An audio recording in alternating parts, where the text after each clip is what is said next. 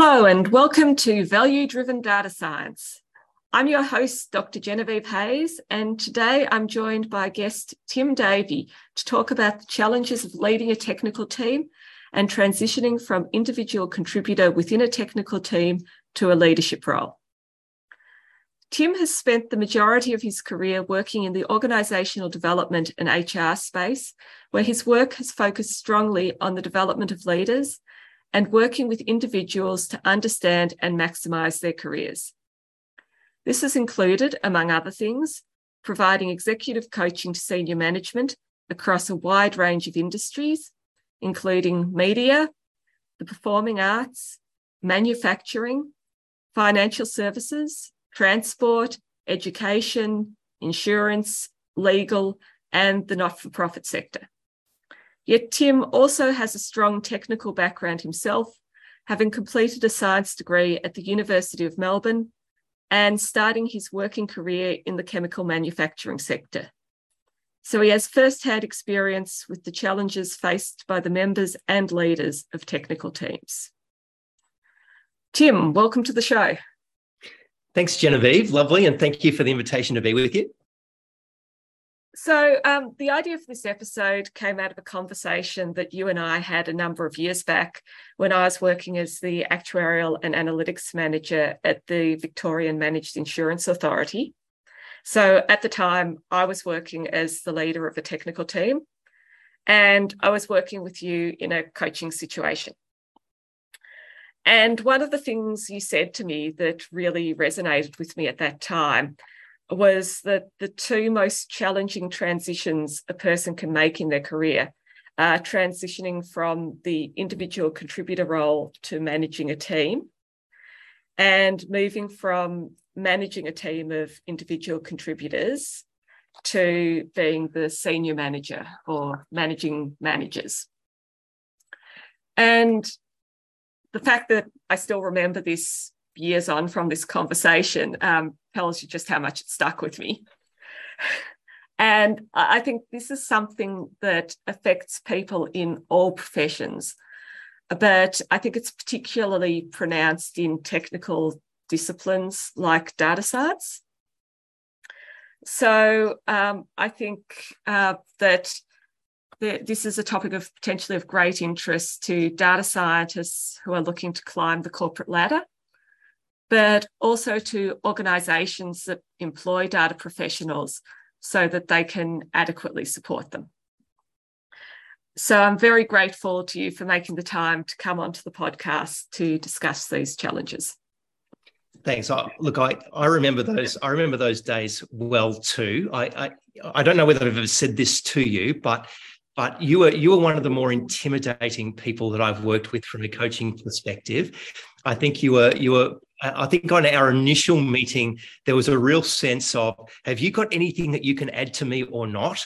And and so I, I felt that I felt that working with you, I had to be on my game, but but I also really, I, also really enjoyed. I, have always enjoyed the engagement speaking with you, and um, and I enjoyed that part of the journey of your career. You know, at that at that point when you were with VMIA. Well, I had a great time, and I got a lot out of the coaching situation. I remember uh, when they were first trying to match staff members to coaches and they sent around an email asking do we have any preferences for our coaches? Um, for example um, some women might prefer to have a female coach and men might prefer to have a male coach. And I remember sending back the email to the person in HR who was organizing it, saying, I really do not care about any attributes of this person except for the fact that they have to be able to understand data nerds and that's how I ended and they sent me. They sent you. And, and I think um, you definitely met that criteria because you oh, definitely well, you. had a good grasp of what it's like to be working in a technical field. And that's why I think you've got a lot of value to add to this podcast.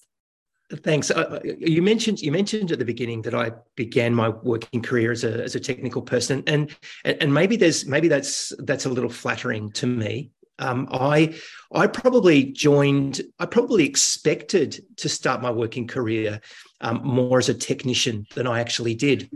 but but I transitioned very very quickly from um, from a technical background into a more generalist management type of role, and I think that probably happened because my skill set was more related to probably translating between technical and commercial issues than and, and people issues than than being a, a, pure technical specialist. I worked with some very very bright people um, and some people who are very, very clever. And it became apparent to me very early in my working career that I was not of the technical caliber that they were. That there were always people who understood the chemistry better than I did.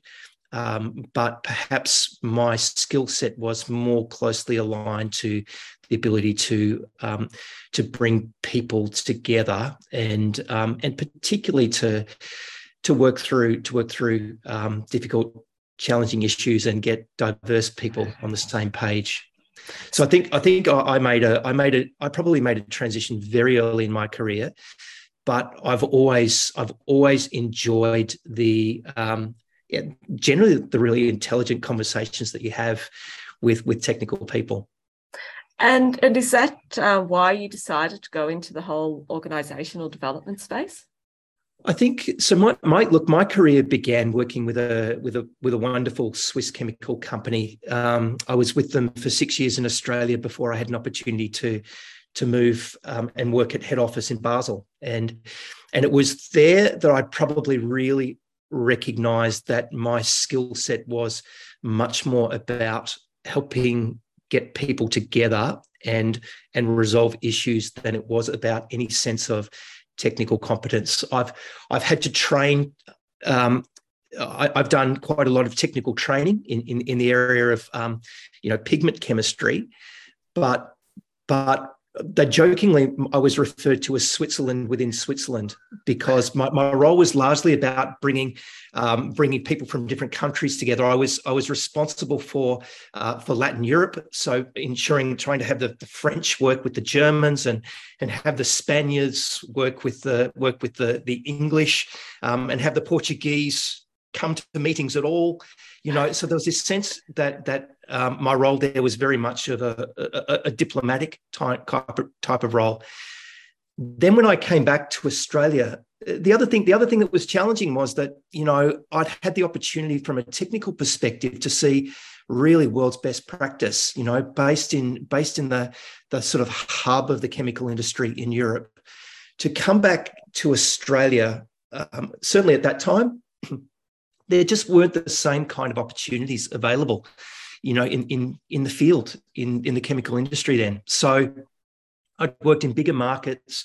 Um, I'd probably been working with you know respectfully more sophisticated partners than perhaps existed within the supply chain in Australia. So and recognizing that there were people who who got this stuff technically better than I did and were more interested in it uh, that was really the point at which I transitioned from, um, you know, sort of uh, technical commercial kind of roles into a much more organizational development type of role. Um, so I came back, started to work for a consulting firm, and then moved into moved into a couple of bigger organizations where I held some um, OD responsibility. Okay, so before we get too um, too far into this, um, how about we just get some definitions straight here? So yeah. um, I've been using the terms individual contributor and director line manager and senior manager. Um, how would you define each of those terms? Yeah, so, so sometimes look, they're, they're, classic sort of management speak for for different hierarchical levels within an organisation, and and often people will hear the term individual contributor and maybe wince a little, feeling that that we're that we're speaking a, of a fairly lowly role within an organization, but that's not true at all. An individual contributor is functionally somebody whose role is to optimize their own performance. They're, they're, they're responsible for, uh, for their own work, for managing themselves, for leading themselves, and for delivering generally task based outcomes. Now, most scientists, most scientists are individual contributors they, they, they are there to the work that they may be doing is maybe very sophisticated it may be very important but largely it's work that is um, that is at a daily level self-directed um, and they are responsible for delivering outputs themselves. Now, I, I, give sometimes examples to people and say, you know, um, a brain surgeon is also an individual contributor. They're, they're the person performing the operation. A, a, Formula One racing car driver is an individual contributor. Uh, they may be the, the highest paid member of the of, of the team, but they're the person responsible for piloting the car around the track. So fundamentally, the individual contributor and most people in organizations, most, you know, at least 50% of the of an organization's population are individual contributors. That's that's they're, they're the people who are who are doing the organization's work day to day. So a, a, really important, a really important band of people that are functionally responsible for delivering the organization's outputs. Beyond that, though, certainly in terms of um, a hierarchical setting inside an organization, those individual contributors are generally managed and supervised by somebody. And that's that's one of the most critical roles inside an organization uh, are the first layer of management the people to whom these individual contributors report to their, their responsibilities are about you know planning and, and, and delegating and, and coordinating and, and managing workflows and, and coaching their people and coaxing them and understanding their motivations such that they are able to provide an environment that brings the best out of their individual contributors. So, so again, a, a really, a really critical group of people. Beyond that, in, in, in most organizational hierarchies, we'll have functional managers or, or senior managers, those who are now responsible for either managing a department or, or, or beyond, who are whose key primary responsibilities are not so much about the daily output of the work that is done by their, their organization, but is about setting the direction, uh, about setting the organizational settings such that both managers and, and their subordinates are able to do the best possible work. Um, they're doing the strategy work. they have got more generally more external um, stakeholder facing interests um, they're they're they're trading off. They are uh, providing the interface between between different departments.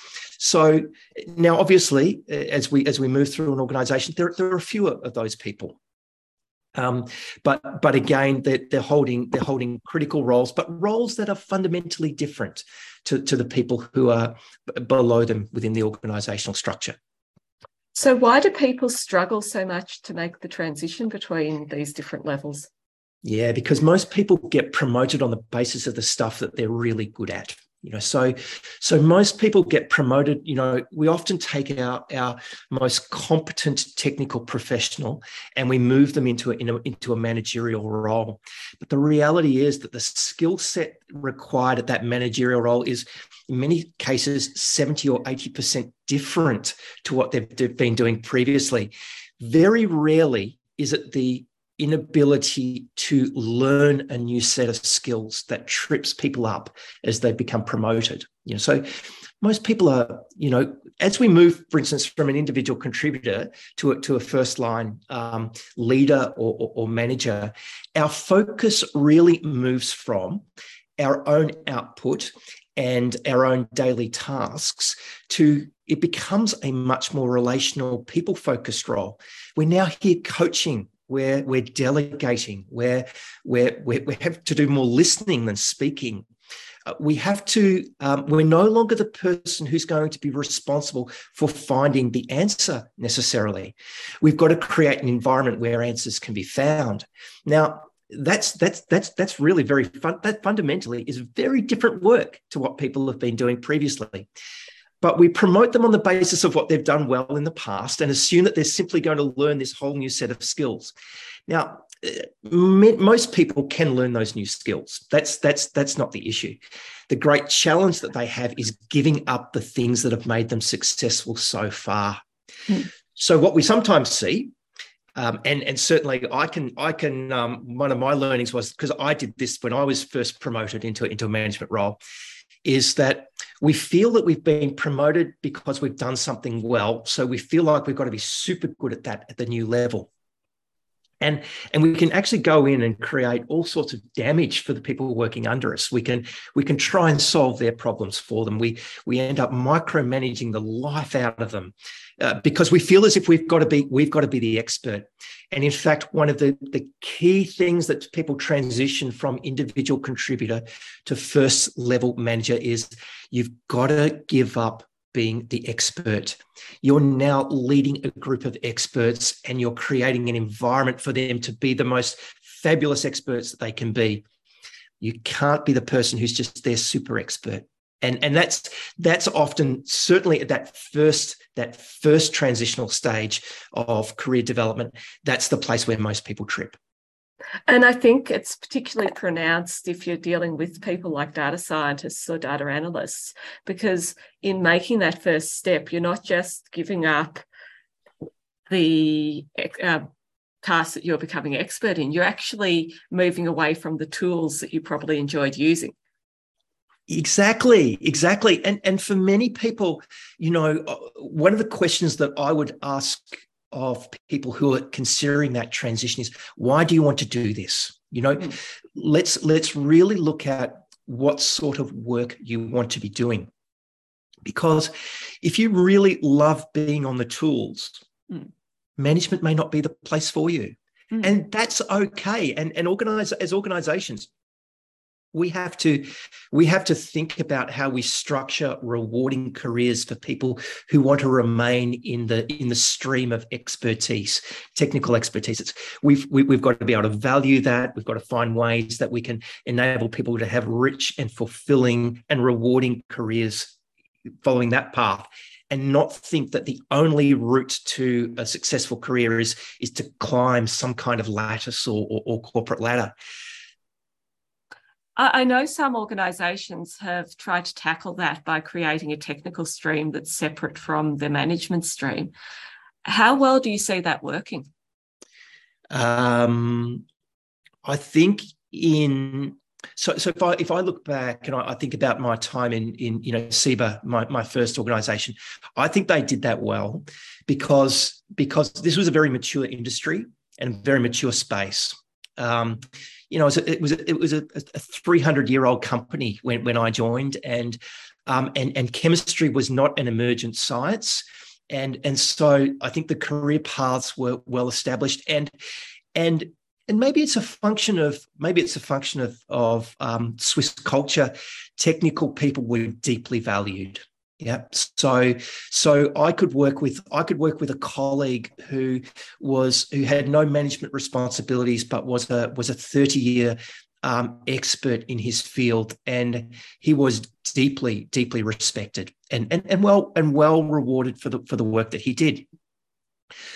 I think in some of the more emergent sciences that that's that that's probably more problematic. I, I suspect um, I know from some of our conversations, Genevieve, mm. um, that that data scientists don't necessarily have that same kind of experience, uh, and I, I, suspect that that at least in part is because the the the technical function is not as mature and is certainly certainly not well understood by other parts of by other parts of the organization what i've seen happening in data science is Firstly, it's very hard for them to find managers. So, a lot of data scientists do not want to move away from the tools and refuse to do so. Yeah. And so, as a result, often you'll find organizations putting people without technical capabilities in the management roles. Um, and that has mixed results. I'd probably make that. I'd probably just yeah, make a make a point there, Jennifer. That that does certainly um, that happens. Um, I think that one of the things that you know what's what's the joke all generalizations are false yeah but but but i think i think in general one of the things that technical people are looking for more than more than many other individual contributors they they want the people who are managing them to at least have a working appreciation of the type of work that they do. Yeah. Yes. Now, here's here again is part of the part of the challenge for managing those streams. Even though you your work is no longer technically focused in the same way. You're not delivering technical outputs on the on the mm. tools. You've still got to have an appreciation for what those people are doing. And, and I mm. think that if there's not an ability to understand their expertise, um, that, that, that that is often very dem- demotivating for most people working in that in that field. So so there is this challenge that if you bring completely generalist managers in mm. who who don't understand the um, the challenges and the the expertise that that data scientists are working with, it often won't work well. You've got to be an exceptional an exceptional leader to be able to step into that space. I think without without having you know some kind of um, uh, ability to demonstrate your appreciation of the work that, that your people are doing at a technical level. Yeah. I've had a lot of managers throughout my career who have no technical um, training whatsoever. And I find that the ones that succeed best are the ones who actually make an effort to understand the sorts of technical work that I was doing. And one of the best managers I ever had in my entire career was actually a lawyer. And she's now gone on to become a CEO of an organization. And congratulations to her, she fully deserves it. Whereas I've had other managers who were put into these technical uh, manager roles who also had um, no background and they basically wanted the people under them to tell them how to do their job and weren't actually making any effort on their part to understand what was going on. And those were the ones that I think failed in their ability to manage those technical teams. And I think this is one of the challenges that, you know, most people will have, at least at some point in their working life, is that we will, you know, we'll, we'll have wonderful leaders mm. and we will have people that we work for that we will hopefully take great lessons from in terms of the sorts of leaders we don't want to be. Oh yeah, I've learned just as much from the bad bosses as I have from the good bosses because the good bosses you try and copy them and the bad bosses you do exactly the opposite. Yeah, and in fact, you know, there's there's sort of um, leadership research that says, you know, um, the, the, greatest leaders among us, however you do, however you want to define or quantify that, one of the, one of the defining features is not that they have had brilliant leadership model to them, but mm. that they've had some sort of really lousy experience that they've reflected on and learned from. Fair enough. So, with the transition from um, going from a technical uh, individual contributor to going to a management role, um, I would think that people who are going through that successfully do so, um, there'd almost have to be a grieving process. Yeah, the change the change process. So the change process does very much, you know, mirror the the, the grieving process uh, it is really genuinely hard. And, and, and it's hard for a couple of reasons. One is that when we go into, you know, it's hard, it's hard to let go of the things that you've been really good at particularly when you feel like you're under stress in a new role. You know when and, and particularly if you're in an environment where you feel like you might be struggling to pick up some of those new softer skills. You know if you if you've not really mastered the art of coaching or or or or, or um, difficult negotiating conversations if then then then one of the things that you will be naturally likely to draw back to is the stuff that you've done well and the stuff that you've done well is the technical work. Mm. So what we often see is people, you know, particularly under stress, wanting to prove themselves in a new role, wanting to feeling like they should draw back to what the things that made them successful in, in, in the past and that that then becomes a little bit of a you know self-perpetuating cycle you know uh, so there's there's a grieving process. There's a um, there's a process of retreating back to what they've done well because learning new stuff is tough. And if you've been really successful at something stepping into a space where you might feel a little bit out of your depth that can be really challenging I read an article recently that uh, really helped put all of this in perspective for me. And it was likening being a manager to being the conductor of an orchestra and being a team member to being one of the musicians in an orchestra. And what really helped me was um, the article pointed out that a conductor needs to understand the instruments that the musicians are playing. And the conductor probably comes from the background of being a musician. So he or she is probably an expert in one or more instruments. But the conductor can't just go in and say, I'm a really good violinist, so I'm just going to play the violin and show up everyone in the orchestra because that's not the conductor's job. Um, the conductor's job is a whole distinct skill set, which is getting that orchestra to work well together and sound good as a team. And if the conductor just says to everyone, go play music, then the conductor's going to fail and it's going to sound terrible. It's it's a great analogy. Yeah, it's a it's a it's a fabulous analogy. Um, one of the one of the analogy it's that's that's a that's a great one. One of the, one of the ones I sometimes use too is is you know um, uh, may even be from a from a sporting perspective where you know we have coaches and we have captains of teams, mm. Mm. and one of, one of the great challenges one of the great challenges as people step into that first layer of of of management is understanding when they've got to step back and be the coach and when they have to actually step in and play with the team you know, mm. when they when they need to be the captain.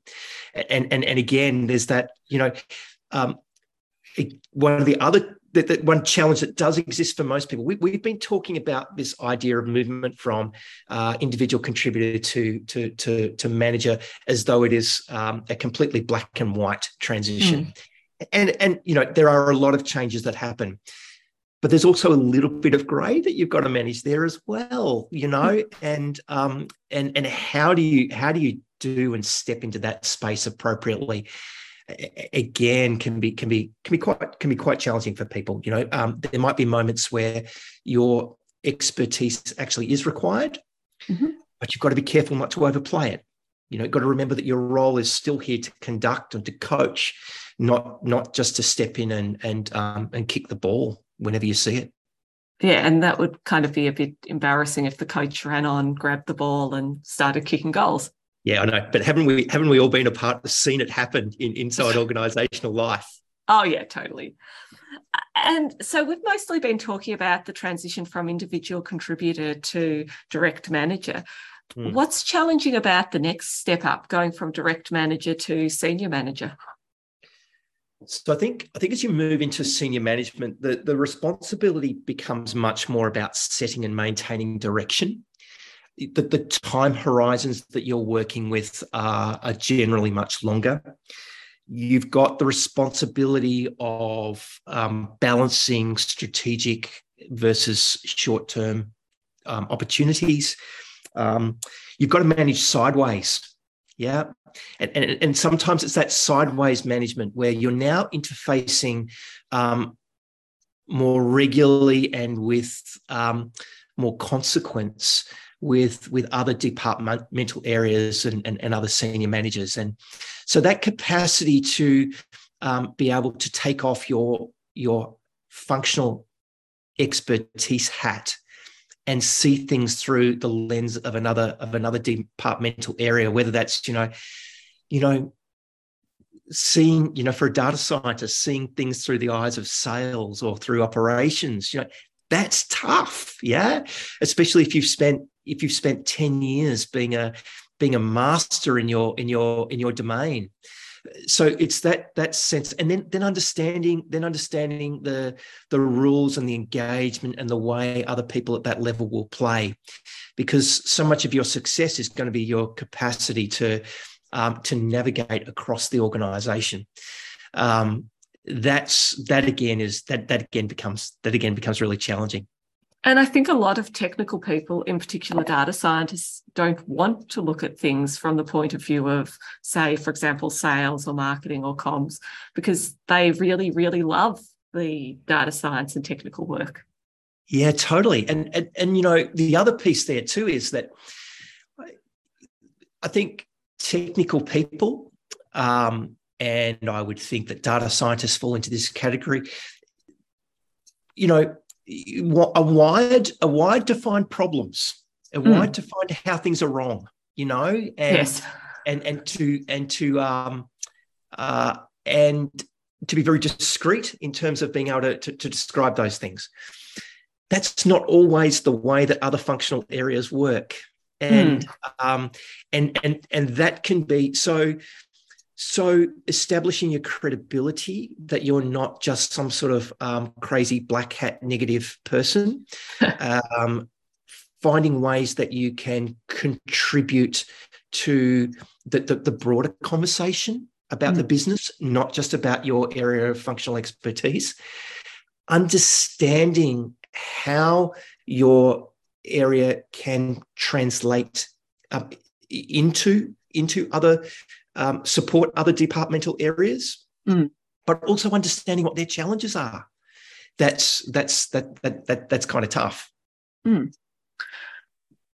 One of the challenges that a lot of organisations often face is they're recruiting for a senior uh, senior manager or a direct manager of a data functionality and they've got the choice between someone who's strong technically but has little or no management experience versus someone who's weak technically with stronger management experience. Obviously, they're going to have to choose someone who's weak in one discipline. Which of those skill sets is easier for them to build up in the job? Oh gosh, I don't. I don't know. I don't know that I can answer. I, I, I don't know that I can answer that, Genevieve. Um, I think I've seen. I've seen technical people um, with the right with the right willingness and humility learn the people stuff and be fabulous. Yeah um, really have. Um, i've seen really good people leaders um, be able to take you know um, who, just understand who, who understand the, the, the motives and the needs of of people in technical fields and and and lead those things well. And I've and I've seen both. I've seen both examples crash and burn.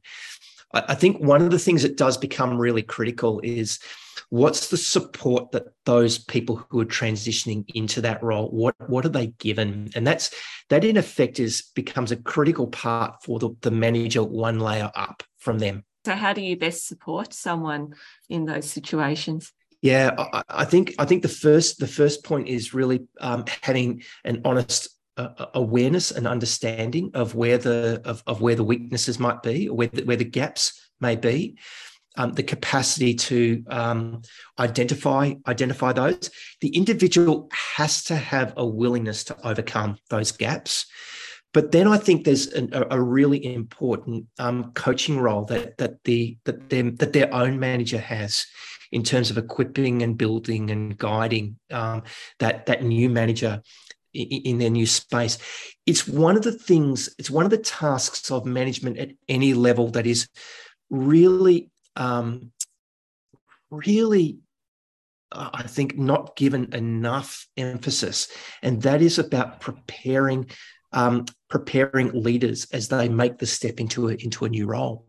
So you know, if you're if you're a general manager and you've got somebody stepping into functional leadership, you know you've got a you've got a responsibility as a GM to to coach, guide, and grow that person into into their new role. And I don't think that there's enough emphasis placed on that for for managers to understand their responsibility to to grow, guide, and develop the people underneath them. Um, you can have you, you can't outsource that work to HR. You can have fabulous external project uh, programs and, and, and learning opportunities, but at the end, it's the person's manager who's going to be the most influential um, input into whether a person transitioning into a, a new level of management is going to succeed or not. And I think it's that um, manager of the manager giving their staff member permission to fail initially because they are going to stuff up. And I think one of the things that holds people back from developing their weaker skill set, be it technical or management, is that they're scared to admit, hey, there's something that I'm, I'm not very good at and I need help with, because I think they're scared of losing their job. Yeah, I think you're absolutely right. Yeah, yeah, yeah I think you're dead, dead right. I think you know, one of the things I would talk to a manager who was having somebody transition underneath them would be to say, "Be what what what are you from a risk management perspective? What are the what are the what are the boundaries that you're going to put around this person to enable them to to fail safely? Yep, mm-hmm. you don't want them to fail so badly that they blow the joint up.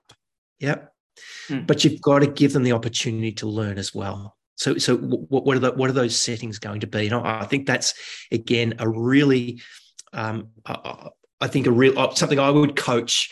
You know, a, a manager um, who's leading somebody into transitions. What, what, are those? What are those boundaries? What are, what are the guardrails that you're going to set around this person? But, but I think you're absolutely right. People have to be allowed to fail. Mm. Now, probably the biggest thing that's happened to workplaces in the last five to 10 years, or possibly ever, is COVID yeah. and the increase in the number of people working from home. Um, a lot of what you've said is um, highlights the importance of uh, senior people training their more junior staff members. Do you think that this is going to become more challenging due to the increase in remote working? Yeah, I do. I do. I think I think what we saw when people first transitioned to remote working uh, very, very quickly. You know, because there are a lot of organizations that were, were very conservative around the idea that everybody was in the office five days a week. And, mm. and all of a sudden that just changed in a, you know, changed overnight, didn't it, for us? Now, I think some organizations were were very effective at um, being very deliberate in in keeping contact with their with their people, and, mm. and they were quite successful with that. I think in some instances that that ran out of steam. Mm. Yeah, I think that yeah. was really hard to maintain, and mm. and I think it you know it it showed for it showed for a lot of senior leaders that um, how uncomfortable they were just doing the one-on-one people work. Mm you'd often I'd often say, you know, if you're if you're in a senior management role, 50% of your day is simply going to be being with your people, mm. finding out what's going on for them. Um, coaching them through issues, uh, clarifying expectations. That, that's got to be 50% of what you do. And, and, and people nod at you and say, yeah, yeah, yeah, yeah, sure. And then I ask them to, to give me a bit of a, a map of how they spend their working week. And, and 10 or 15% at tops is spent doing that. You know, mm. now I think um, what COVID demonstrated is that you can be very deliberate and, and you can do that. But I think there was a bit of energy kind of got lost. Mm. I think it's it's tougher working remotely to um, to bring people together you know so you can do the one-on-one stuff okay but it's much more challenging if you're if you're managing a team and you're trying to you're trying to help facilitate a team environment it's much tougher to do that to do that remotely um, so uh, um, you know some some highly directive managers who who like to manage individuals as completely as individuals it works okay for them. But for those who have a responsibility to actually drive outputs through a team and have their have their individual um, contributors collaborating man that becomes much tougher to do. I think it becomes harder for individuals as well because although it's comfortable um, working remotely, particularly if we're doing technical work, it can be very mm. convenient. There is still critical um, social work that goes on without us even knowing, where, we, mm. where we're just interfacing, where we're building trust, uh, where we're doing all those sorts of things. And, and that's tougher to do in, in mm. COVID. One of the experiences that, that certainly I had during uh, during the last couple of years, and that I know many other people have had, was I found it relatively easy to recruit people for roles during that time. I found it really, really hard to induct and onboard them. You know, so the, the process of of I could I could I could find an individual to fill the role, mm. actually onboarding them into the team, man, that was that was that was on that was nigh on impossible. You know, they they just operated as individual silos, and um, yeah. So I think I think I I'm encouraging people not to discount the importance of that sort of face-to-face social work that we do. Uh, technical people, particularly um, might poo that a little bit and and and and think of themselves as you know um, little islands who who contribute. Mm. But the reality is that there's that there is critical work that happens that where, where, we have to interface with one another, and that's tougher to do in a remote setting and much harder to lead. One of the things that I can imagine happening in the future is uh, the people who show up in the office and work alongside others are probably going to be at an advantage when it comes to applying for promotions. Yeah, totally. I, I, think that's I think that's I think that's a an astute observation. I um, I would be encouraging people from their own career development perspective to to be to be physically present. You know, not not, not all the time, you know, but but certainly certainly don't discount that. Don't simply think that your that your work outputs will be the only the only consideration for for your career development and promotional opportunities. Mm. And suppose you have someone who really does have a very compelling reason for having to work predominantly from home. How can they overcome the obstacles to um, communicating that the distance creates?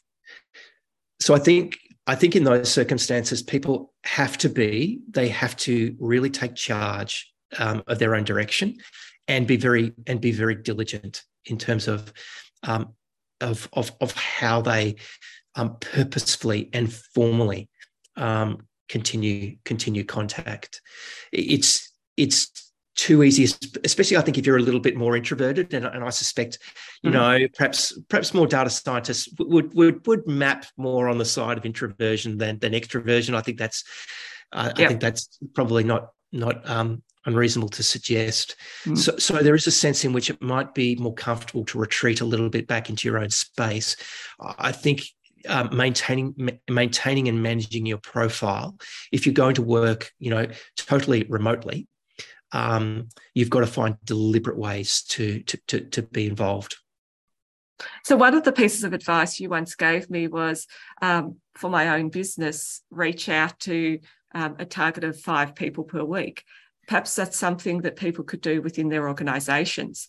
Reach out to five people within their organization for zoom calls for example. Yeah, look, I, I, think I think you know maybe maybe that's maybe that's more than is necessary if somebody's um, just you know in, in for in for internal visibility and mobility as opposed to as opposed to building um, your business and doing business development activity.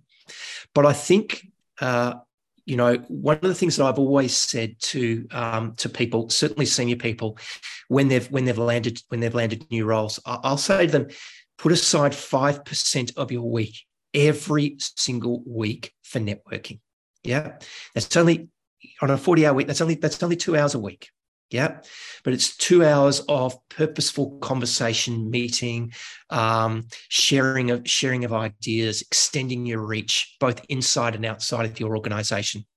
And I would I would think that something like that, you know, if if if you somebody is um, wanting to maintain their internal mobility and and presence that if you've set aside two hours a week for you know for for for for purposeful Zoom catch up for for network for for deliberate sharing of ideas. You know that's only that's only four meetings of of half an hour. And and the reality is that that we find people are very open to the idea of giving up 30 minutes of their time for an intelligent conversation with somebody from another area one of the things I found in some of my previous jobs, I used to take my cheese sandwich to work and toast it in the um, t- uh, sandwich toaster in the lunchroom. And it took about five minutes for it to toast. So every day I would spend five to 10 minutes standing in the lunchroom waiting for my sandwich to toast. Yeah. And every day there was usually someone who came into the lunchroom to do make themselves a cup of coffee or do whatever during that time. And I'd have a conversation with them. And after doing that for, well, four years in one job, five years in another, I found I'd met all these people who I would never have had conversations with otherwise and became um, quite good friends with a lot of them just from standing at a sandwich toaster. And I think absolutely. So, so if you that those those sorts of things are gold. If we think about a career trajectory, okay, and we we talk about those challenges of, of moving into senior management, which become about the ability to understand and to empathise and to know what the challenges that other departments are facing. If you haven't done that work along the way, if you if you just haven't had those incidental conversations, if you if you don't know what matters to sales, if you don't know what matters to operations or, or to communications or to other areas, if, if you don't know what those people look like or what they get for lunch, it's mm. going to be very hard 10 years from now to suddenly be able to transition into a space where you can you can make those people your your peers and you can you can um, collaborate with them without without friction. So uh, that that sense of what you're doing there in in, in the lunchroom, it, it's it is the basic preparatory work for for for future for future career growth and shouldn't be underestimated. Okay. So let's take a person who's currently operating as a um, individual contributor in a data science team, so a data scientist. What advice would you give that person for making that first transition to the manager of that data science team? I think the first thing is that they have to really understand what the new role would look like and is that the route that they want to go down and i think that's a, that's a really important thing you know it's um um, don't chase the role simply because it looks like it might have seemingly more um, more external extrinsic rewards associated with it you know whether that's um, whether that's status of title or, or, or the perception that it might that it might pay back. Understand what it is that you want to step into first. I, I, that would be my, my first thing. Understand what is required at, at that level. Then I think it's really for people. Um, you know, we take a, a you know a, a, data scientist there who's thinking about that, that, and they make a decision. Say, yes, I I actually want to move into I want to move into the management stream. The next part is to understand that they're going to be responsible for driving most of the activity towards that. That you can't expect that um, the organization is going to shepherd you or or tap you on the shoulder or or provide a clear and present pathway for you to, to, to reach those goals. You do have to drive these things a little bit yourself.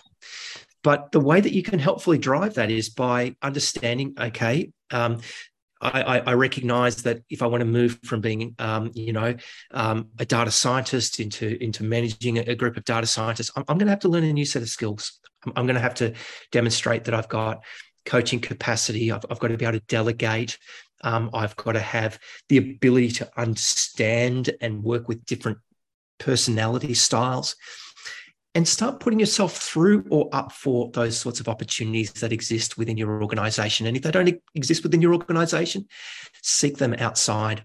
You know, it, it's um, there's there's there's there's learning that can be done simply by. I mean, you know, for all its um, uh, strengths and weaknesses and, and, and the cliches associated with it. You know, there are there are Harvard Business Review articles, there are there are TED talks, there are there are podcasts, there are you know um, there are there are all sorts of ways that you can that you can learn and and demonstrate that you've got that you've got um, an appetite for for for that kind of direction. So I, the first step I would say is um, be clear that that's where you want to go and do it with do it with clear and open eyes. Uh, the second thing is to recognize what will be the gaps and the skills that you need to develop, and start looking for ways to um, to, to to to close those to close those gaps. A friend of mine who who does a, a lot of coaching um, with uh, with execs said to me, I think it was a, a year ago, and, I, will butcher the numbers, but he said, you know, most people most people make their um, their transition into management in make their first transition to management in their 30s, and they do their first leadership training in their 40s. He said, we've got a problem here, haven't we? You know, yes. so organizationally, we're not we're not good at preparing people for that. So I think that for people to transition successfully you've got to understand that you've got to you've got to take some control. Don't don't expect someone to do it for you. Um, be prepared to be prepared to set your direction and, and and drive your drive your career. And suppose this data scientist we're talking about decides that management isn't for him or her. How do they have a fulfilling career while remaining in that technical stream?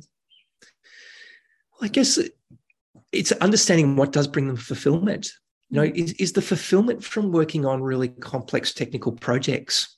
And, and if so, if so, um, it might be simply to, to, to move back into those. Um, it might be it might be to move back into them, but with some, you know, with some quasi leadership, you know, responsibilities and oversights. You know, it, mm. perhaps as, as as the senior individual. If I if I think again, perhaps to you know um, to some of the more um, mature sciences, you know, go back to go back to the, the chemistry route you know, I I do know people who who move from um, you know, being on the bench and they, they, they, were great at what they did and, and, and they've moved it, they moved into to, to management spheres and ultimately didn't love it. But were then actually that that experience was really, really valuable for them. They moved back into um, into other technical roles that sometimes had uh, you know other moving parts where they were responsible for liaising with with uh, with different stakeholders external stakeholders you know so I, I, think of a guy who i worked with who had held quite senior management roles but didn't want that later in his career and and, and moved back into moved back into a, a sort of a um, functional expert and advisor kind of role you know advising advising both commercial and technical interests inside the company dealing with critical external stakeholders you know um, so thinking that careers simply need to be one direction you know mm. and that, that direction is up I, I, I don't think that needs to be the case at all for people to understand what brings them fulfillment is, is, is and motivation is really, really critical in, in my view. Um, and and recognizing that those things will change over time.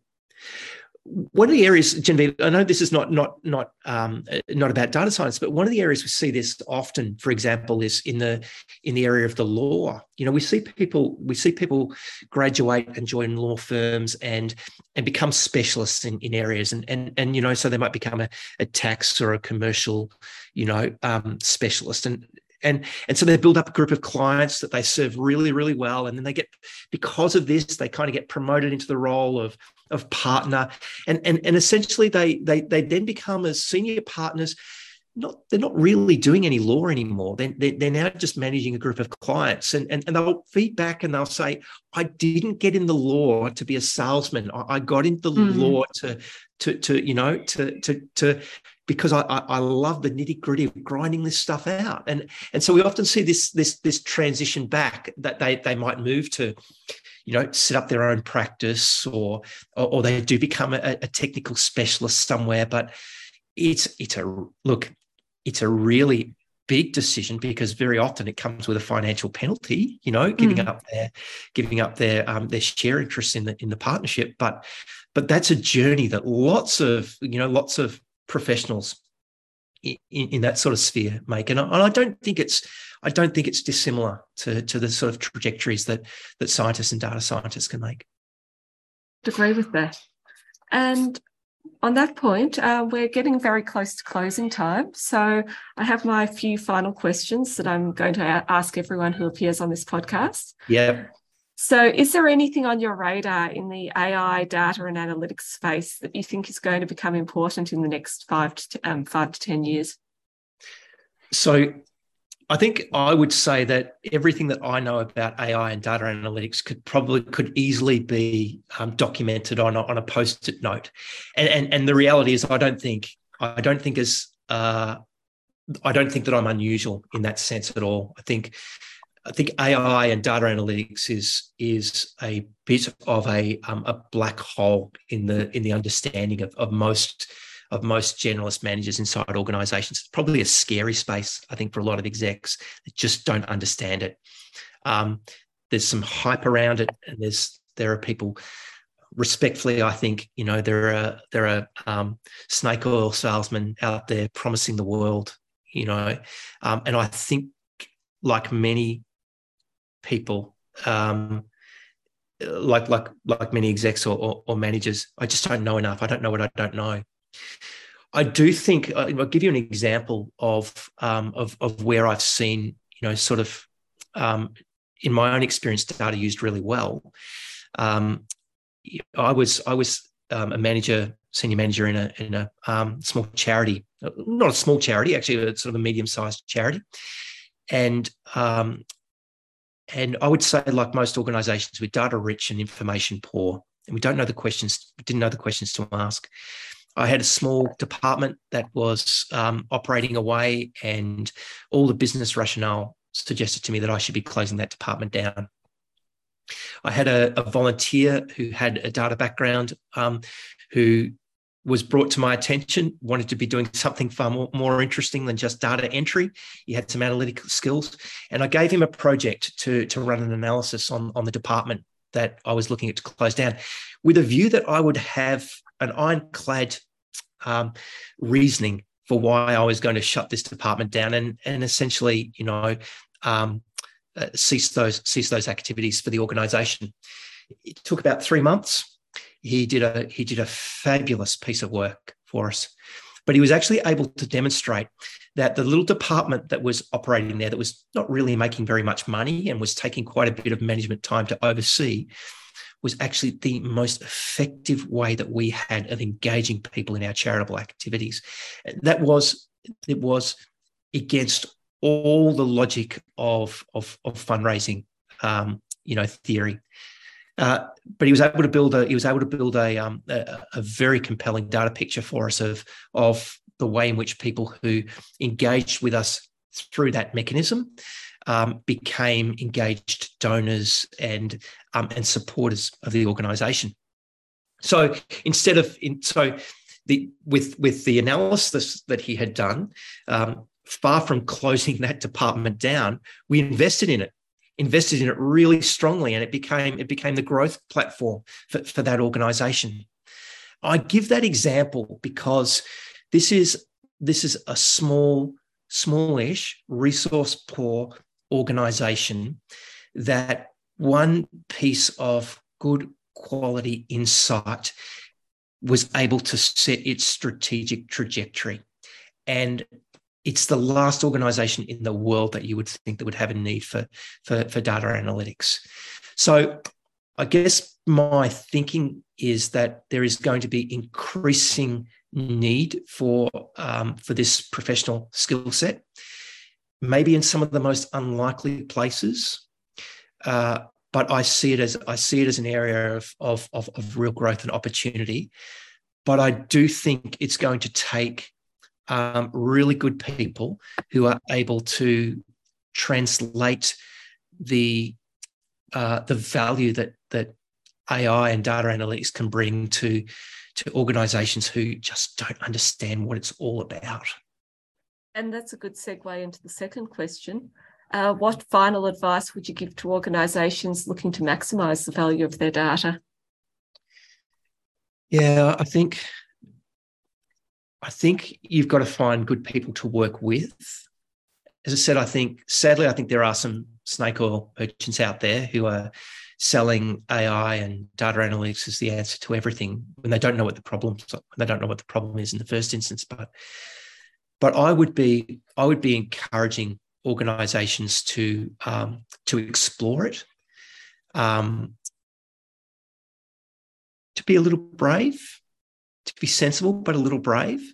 I think I think as as I think as senior leaders in organisations, you know, you, are paid for your judgment and your wisdom, mm.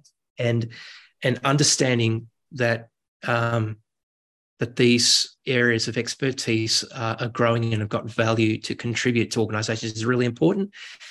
But also knowing who to work with and partner with in those exercises is also is also really really critical. So um, understanding it and finding people that you can trust would be would be my would be my um, don't dis- don't discount it as being too hard, um, but find people that you can trust. And and I think from the and, and if you want and if you're a data scientist looking to partner with those sorts of organizations, I think equally understanding what their challenges are, understanding what right size solutions look like for them you know that's that's that's also a critical critical piece because they, they many organizations are, are just struggling to keep up with the day to day You know, um, you might have all the solutions for them, but they may not be able to process them all. And that's very interesting because I've actually been working on a guide at the moment to help organisations identify business problems that are suitable for solving using data science. And I'll put a link to that in the show notes to this episode. Yeah, and, and look, I, I guess my feedback, Genevieve, look, we know one another, and, and I actually know you do that stuff well. Yeah, I mean, there's there's a there's a natural curiosity towards what others are doing that that serves you well in that space, and and I think where there is that that curiosity to understand what's and that empathy to, to understand what's happening in other people's worlds, you've got you've got the opportunity to to serve it to serve a real need. Thank you. So um, this has been fantastic having you here today, Tim. Uh, for listeners who want to learn more about you or um, get in contact, how can they do that? Uh, look, I, I think that I think the simplest way is um, please um, drop me a look me up on LinkedIn. I'm I'm I'm there with a with a I keep a low profile on LinkedIn, but I am present, and and and I'm a person who enjoys connecting with people and and particularly knowing and meeting bright people along the way. So very very happy to connect with anybody who'd like to look me up by that route. And I'll put a link to your LinkedIn page on the show notes. Thanks. Thanks, Genevieve. Okay. Uh, thank you for joining me today. A real pleasure. And for those in the audience who are interested, I actually offer one on one mentoring for new and aspiring data and analytics leaders through Genevieve Hayes Consulting. I'll put a link in the show notes if you want to find out more. Thank you to our listeners for joining us today. I'm Dr. Genevieve Hayes, and I hope you join me again next time for value driven data science.